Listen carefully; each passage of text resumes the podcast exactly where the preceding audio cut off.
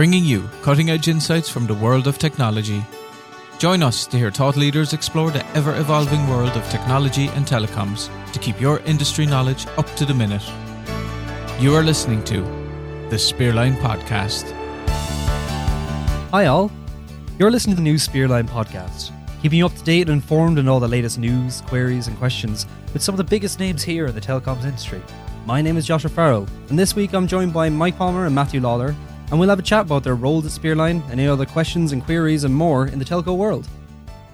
In today's episode, we're covering the role of a CTO, and in the second half of the show, we'll have a discussion on how remote working can benefit your company. So, I'm joined here today by Matthew Lawlor. Hi, Matt. Hi, Josh. So, before we get into discussion of where things are and what you are working to, on today, could you give us a brief synopsis on your background and how you got to where you are now? Yeah, I suppose. Um, well, I'm co-founder of the company as well, so I was one of the original employees. I would say I'm originally a, a computer programmer, Mm. um, so wasn't like I was a CTO at Spearline from day one or anything. So as the company grew, it's the role I grew into. Mm-hmm. I've been always the more. Uh, so the company was founded by uh, myself and Kevin Buckley. Uh, he was always much more commercially based, while I was much more technical based. Yeah. Um. So it was just the, the natural progression of where things went. But I'd say still very much a computer programmer, like still diving into code and Oh, yeah. still close to heart. Yeah. so, being a CTO involves managing the short and long term needs of the company and taking a leadership role for your employees. Um, could you possibly describe your leadership style? Yeah. I suppose I probably the furthest thing from a micromanager you can get. Um, I think really it's a case of we have a company strategy, um, we have products and roadmap to align with that strategy, Mhm. and I think really it's a case of we're very lucky that we've hired people who are really expert. There, a lot of people a lot smarter than me on that team. Um, so wants to know what direction the company's going, what needs to get done to be there. They're well able to figure it out, and I'd say I'm very much of more supporting role for them to carry it out. Um, just dealing with any problems and working around problems that might arise to get a solution, and the um, ultimately the the one that benefits the com- customer the most. That's a very modest answer. So, um, so since I started working here um, at Spearline, I've noticed it's got a very calm yet fast-paced work environment.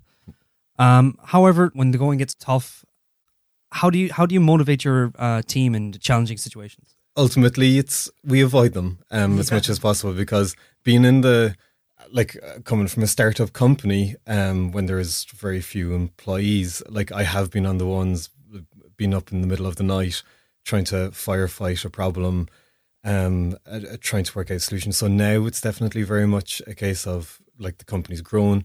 So we are able to look at what's the possible problems that can come up like from an infrastructure point of view um, from like all of our databases, web servers, everything like that.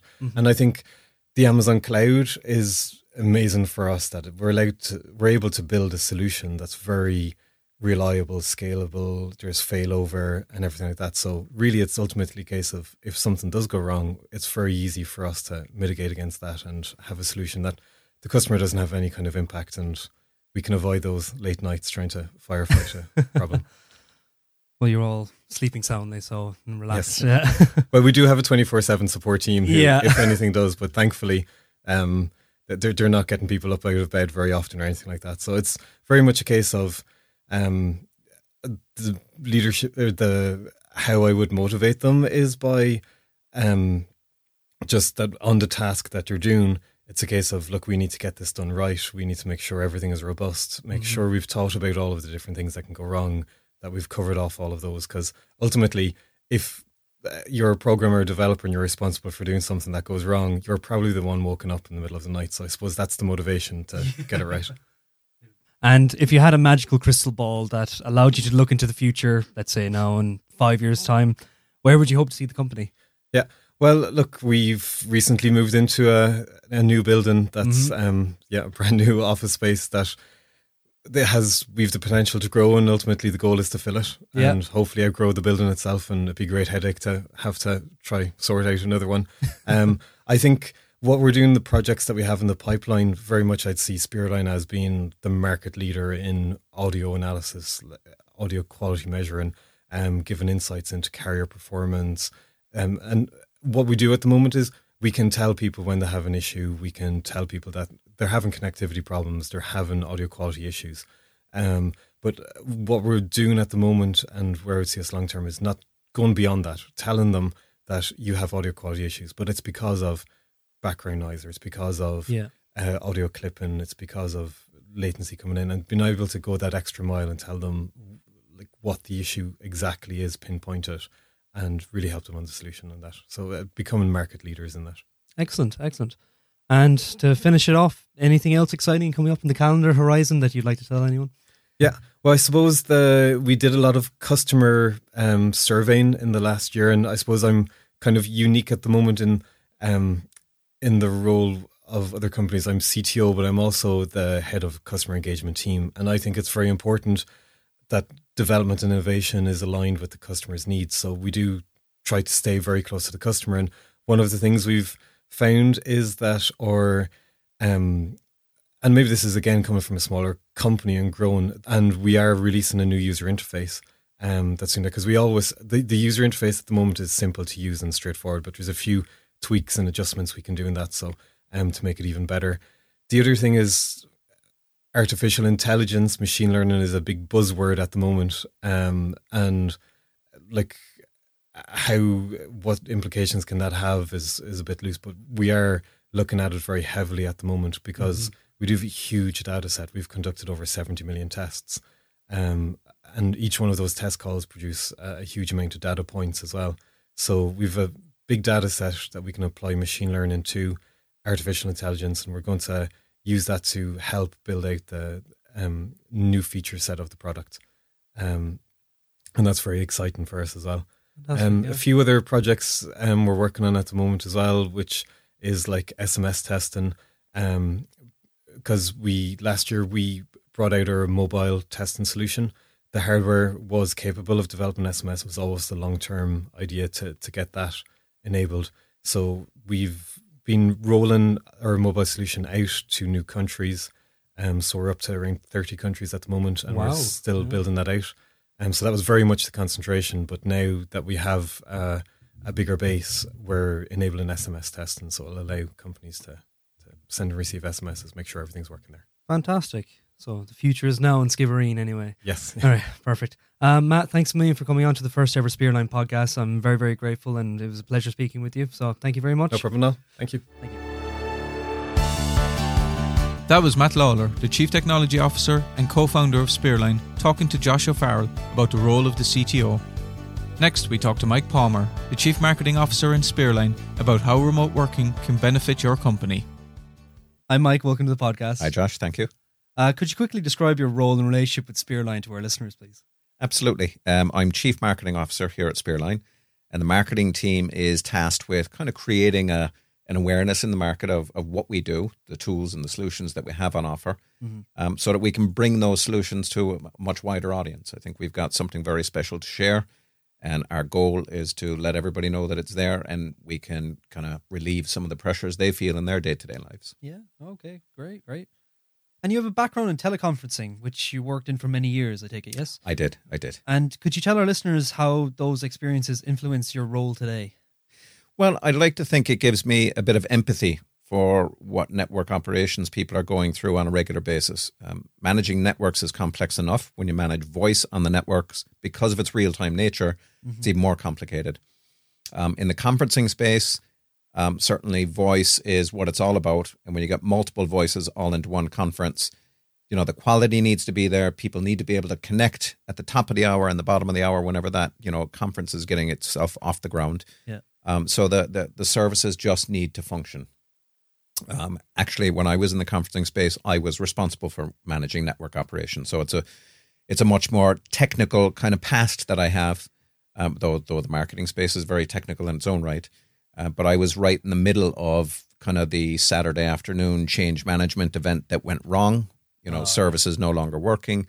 You know, the middle of the night calls because China services just weren't coming inbound into a bridge in Europe somewhere. So there was a lot of, um, you know, a lot of drama, a lot of adrenaline, a lot of problem solving that went on. Um, and I know from just interacting with Spearline's customer base today that that still happens uh, because it's a dynamic world. Moves, adds, and changes are happening on a regular basis. Businesses might be doing it themselves because their network is is changing as they grow.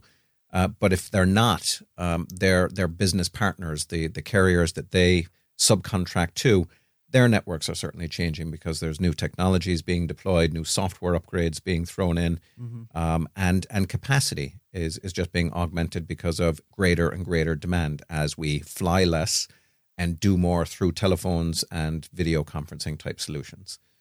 So I think that my history there just gives me some some special insights into the pain points. Um, and again, I think you know at Spearline we've got solutions that I did experience as a customer, um, and I think that it's my my responsibility now um, to take those solutions to the wider market and let people know that they don't have to pull their hair out as I did once upon a time. I can't get it back, but you know they there there is some kind of relief available to them in terms of a better way to monitor their network for voice services. So that would be one of your probably most favorite things about being uh, about being a spearliner is that like providing this relief to to the customer. It it is. You know, I think Spearline um, again as a customer what I experienced in in Spearline was a very attentive listening ear. Um, I think that Spearline just has this incredible very very positive customer focus they listen attentively to the problems and the challenges that people are going through in their business and they bring solutions. You know, that's what we do today. Now I'm a part of it and I'm delighted to be a part of it. Um, and again, as a as a marketing kind of professional today, I feel it's kind of my mission to evangelize the world, that let them know that that Spearline is available, that there is a a better future available to them. Great, great, great. And some people use this remote working option for Spearline. Could you quickly give us a rundown on what exactly remote working is? Yeah, it's. I mean, it's something I do myself, and many of us here at Spearline do. Um, I'm in the office three, four days a week. I'm at home two, three days a week. Sometimes depends on the week and and what the schedule is. Uh, but remote working, teleworking, telecommuting, commu- uh, commuting, whatever it might be, you know, people are working differently these days. Um, and from a business perspective, what it's allowing is businesses um, to tap into a much broader skill set. You know, so there's a huge market. If you look at all of Europe, all of the world, etc., you can get the right people to perform the right task, regardless of their location. It's not about everybody. Yeah. In our case, you know, transferring their their livelihoods into West Cork. They can do what they're doing from wherever they happen to be, as long as they have the the motivation to do that. So for businesses, it's great. For local communities, it means that uh, people in kind of rural areas as opposed to urban areas now have access to livelihoods like they didn't have before. Um, so, and that's fantastic, and that mm-hmm. changes the whole nature of economic kind of distribution. So, people in small towns are now earning their livings in small towns. They're able to spend in small towns. Local merchants in small towns are benefiting. That's fantastic. Those people who are teleworking are not driving into those big congested urban centers. So, you know, they're not burning fuel, they're not wasting their mm-hmm. time, they're not, you know, so it's good for the environment, it's good for society, I think. Um, for me, I find that on days when I'm at home in my home office environment, when I've got a nice long list of to do items, without any distractions, um, I can tick all of those boxes and I can do an awful lot of stuff that I can do with my head down and be focused. Yeah. There's other days when I much prefer to be physically inside the the office building where I can interact with people on a more informal basis. Yeah. But for the kind of happy medium, you know, using telecommunications tools so that I can have conversations throughout my day. Um, I can actually collaborate and screen share documents or presentation material or whatever it might be that we're working on. Um, and if I choose to, um, you know, I can use video as well. So all of those modalities are there. Whether collaborating or using video, though, you know, we lean on voice. You know, it's about it's about communicating. I need to express to somebody what's going on in a particular business project or a particular problem area, um, and they need to digest that and, and help me out, or I need to help them out, and that's done through a conversation. So the voice element is critical. Mm-hmm. So I going from that there that would you advise more companies to uh, implement remote working if they haven't already I think so. You know, I've I've heard. I think it's a trend. I think it's it's the way people are going because as individuals, we want a higher quality of life. you know, and and sometimes being stuck in traffic is not the quality of life that we're looking for. So we do have to be aware of that. Um, as businesses, uh, I've I've heard astronomical figures about you know addresses, office addresses now in the center of London or center of New York. You know, the cost to put an employee at a desk is nearly the same as the cost to employ. You know, so the wages versus the the facilities cost. So if we can get more flexible with the way we use office as a structure um, and allow people the flexibility that suits their their own lifestyle and, and living arrangement, that's that's got to be good for both business and individual.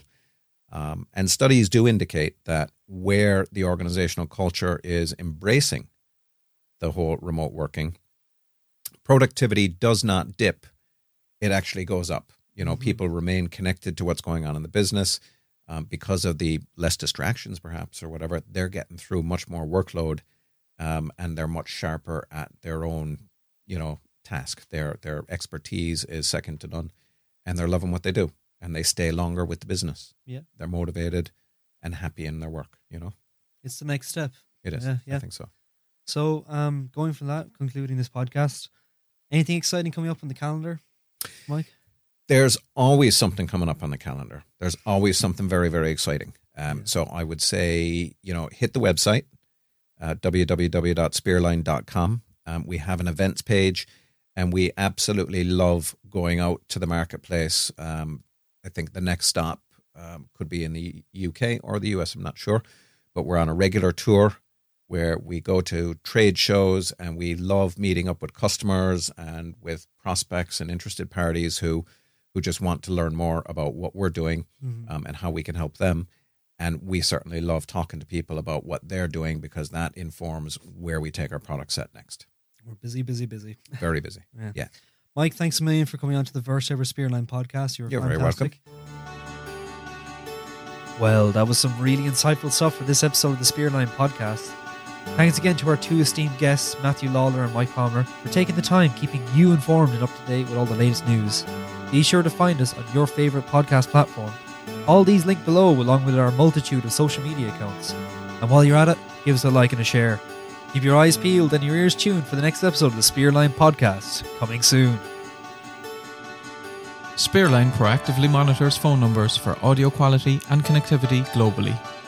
Our platform enables enterprises and telecommunication service providers to test connectivity and quality on global telecoms networks, testing automatically at volume. If you would like to find out more about how Spearline can help you, please contact us at spearline.com. And for more insights and in depth interviews like these, you can subscribe to the Spearline Podcast channel and don't forget to check out spearline.com, where you can find all of our latest articles, white papers, and much more. Till next time, and thank you for listening to the Spearline Podcast.